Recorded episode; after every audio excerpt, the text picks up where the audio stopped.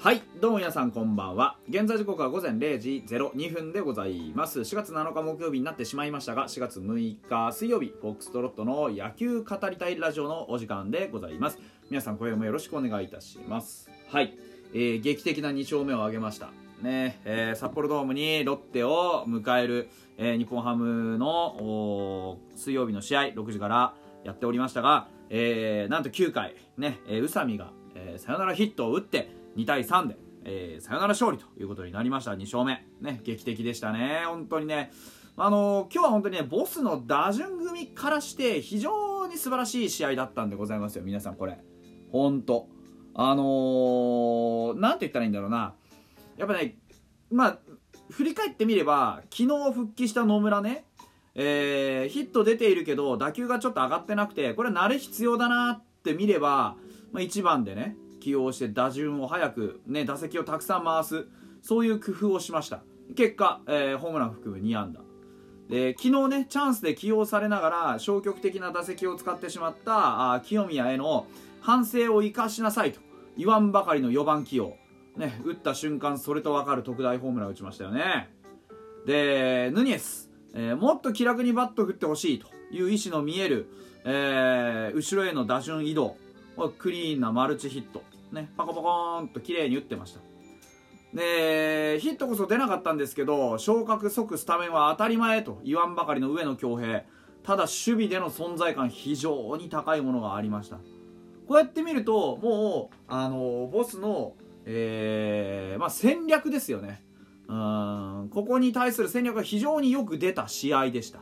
あ、まあ、実際系統もそうですよ、ねあのーまあ、わかんない。皆さんがどう思うかですけれども僕は今日の系統は一つも間違いじゃなかったなと思います。うんただやっぱりそのボスの考えている通りには動いてない。これはあのボスがどういう意図を持ってあの選手起用をしてるかっていうところを起用された選手や周りの選手がしっかり掴んでいかないといけないんですよね。うん、例えば加藤君から杉浦君への継投っていうのも全然間違ってなくって、まあ、例えば加藤君ってのはいつもあのイニングがやっぱり長くなってくるとちょっと投球がへたってくるんですよね。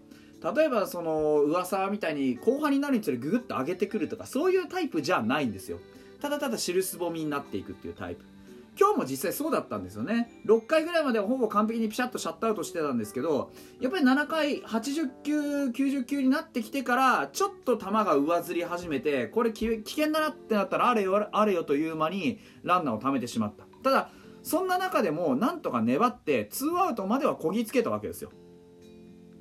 で2アウト目の見逃し三振っていうのがもう抜群に良かったんですよねこれが。もうビターッと決まった右打者の内角低めのストレートを見逃し三振っていう。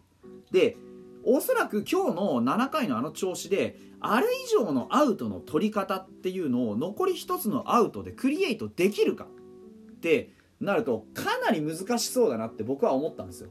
いつもの感じだとああやって綺麗にビタッとアウトを取ってよしあと1つだのシーンから連打を食らって逆転までいくっていう姿はまあまあ見てるんですよね。うん。ですからビッグボスがあそこでなんか嫌だなと思って交代させる理由は僕はよくわかります。感覚的なものとしてもあそこに何かこうすんなりいかないようなものををまあ新庄さんが感じるっていうのも僕はすごくよく分かった。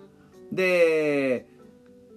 僕もやっぱりそこで継投っていうのは思ったんですよね、うん、で左の南東派の加藤君を下ろしてじゃあ誰上げましたか？これ全く逆の右のパワーピッチャー。振れ幅がバーッと大きいですよね、うん、でそういうところである杉浦を上げた選択。これ自体は僕は全く間違ってなかったと思います。じゃあ何が原因で追いつかれたんじゃよ？という話なんですがあの初球に何投げたかっていうとね結局フォークを投げ損なって暴投になったんですよね。ただあのフォークですよ。マウンドに上がったのは杉浦なわけです。杉浦ね皆さんも覚えてるでしょ？開幕戦。フォークが全く入らなくて全くコントロールできなくてね鶴瓶打ちを食らいましたよね。であのーボスがじゃあ何のために杉浦を杉浦をマウンドに上げたかっていうとね加藤君とのギャップを使いたいっていうはずなんですよ。そこは明らかなはずなんですよ、うん、あのー、ましてや杉浦っていうのは変化球のコントロールっていうのが温まってこないと安定しないタイプの投手なんですよ。かつ直球の威力に抜群のストロングポイントがあるよ。そういう投手だったはずですよね。うん。じゃないかな。でそういうピッチャーをイニングの途中でねリリーフしたわけですよね。加藤君から杉浦ってチェンジをして出てきたわけですよ。その初球ですよ。しかもサードにランナーがいるんですよ。これだけ条件があってよりにもよってフォークの要求っていうのはちょっとどしがたいものが僕はありました。せめてスライダー。常識的に言えばあ外角の、まあ、ボール気味のストレートないしインコース当たるか当たんないかぐらいのストレート。これですよね。普通の入りは。何も初球からそんなにリスクの高い選択肢をする必要が全くないわけですよ。2点もリードあるんだから。ねうちにしちゃでかい方ですよ。まあ、もうほんと素直にこの場面は一番いい球をきちんと要求しておくべきだったんですよね。で結果叩きつけてワイルドピッチで失点したじゃないですか。で同様からその次のバッターにはもう全然カウントが整わなくてほぼほぼ敬遠みたいなフォアボールですよ。でこれを出した初球その直後の初球をで今度はストレートで入るんですけどもう動揺しきってるわけだから甘く入ったストレートパチンってライト前に合わされ、ね、流しで合わされてヒットで同点です。あまりにもちょっと最初の打者に対しての入りが、まあ、ネガティブでしたよね。ここに関しては。あこれは僕は勝って兜の指名用案件だと思います。だからビッグボスの意図とやはり宇佐美が、えー、考えていたことっていうのが合ってないんですよね。あそこ確かにあのランナーも三塁ですしあとストレートね、えー、読みやすかったと思うんですよ。バッターからしたらね。それはそうなんです。それはそうだけどだからといってこれは分かんないだろっていう投球をしてこれでは意味がないんですよね。だったら打ってみろで立ち向かっていってほしかった。うん。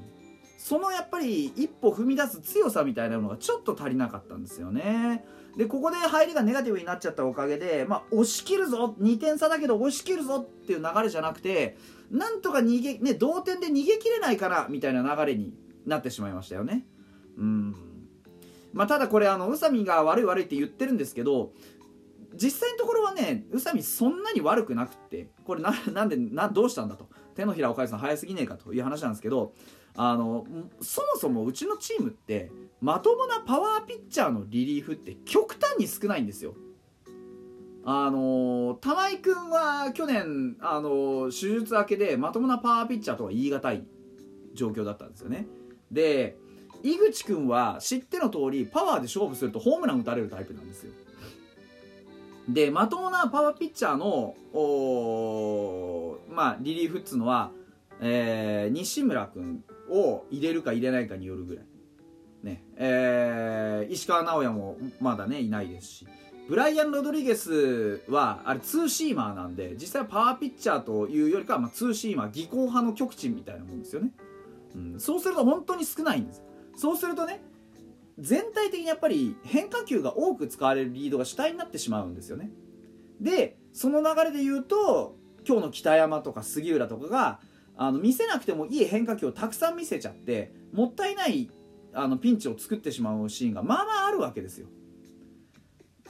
なのであの実は今日のその同点になったような失敗それから北山君があの、変化球をやたら使っていってなんかこうねズバズバズバ怪盗ランマみたいにならなかったっていうところも含めて、まあ、ちょっとそういう、あの、パワーピッチャーの正しい使い道とは何ぞやっていうことを保守陣にはアップデートする機会が今訪れてるんじゃないかなというふうに思いますね。うんで今日ねそのそんなようなことを言ってる宇佐美のあやがすごくてあの9回の打撃妨害あったじゃないですか。あれねあれあのまあ皆さんいやもうグラブボールを収めて終わってるじゃん。捕球終わってるのになんであれが打撃妨害妨害になるんだっていうととにかくねバットにバットにグラブが当たったらダメなんですよ。とにかくダメなんです。であのー、あれはね実際はあのバットの当たるような場所にグラブを出した完全な宇佐美のミスなんですよ。で確かにね、あのー、捕球した後にバット当たってるように見えるんですけど、まあ、結局はあのー、あの場所にミットがあること自体がおかしいことなんで、まあ、当たってしまった以上は打撃妨害なんですよね。まあ、ちょっとバット止めた分だけ当てにいったような見え方にはなってしまったんですけどあれはもうバッターの側は全然非はないです。何にもない、うん、あれは仕方がないですね。宇佐美が悪い。でそういう宇佐美がですよあのー、ね序盤加藤の好投を導く好リード。で加藤が降板した後は杉浦へのねさっきから説明している通りの初球の突然のフォーク要求。でねこれが失敗しちゃって同点までいかれました。で9回抜け目なくピンチを演出しつつねこれもあの北山君に変に変化球を投げさせすぎて北山君が一番いい球であるところのストレートの信頼感っていうのを宇佐美がちょっと持ってなかったんですよね。うん、っていうのもあってランナーを貯めてしまったりして。でただね最後にはあのー、そこもゲッツに切り取ったりして上手に切り抜けてで最終的に相手のミスにも助けられながら自分でサヨナラ打ってお立ち台ゲットですよ。これはもう運命的でしたよね。あなんかだから今日は宇佐美がすごくそういう意味では意味のあるねなんかプレーをたくさん連発してましたねっていう話でした。はい。まあ、ビッグボス劇場みたいなねあの感じになりましたけれども。あのー、できれば明日も勝ちたいなっていう思いで今日は非常にね、えー、いい睡眠が得られそうなそんな気がしております。はい。それではまた明日です。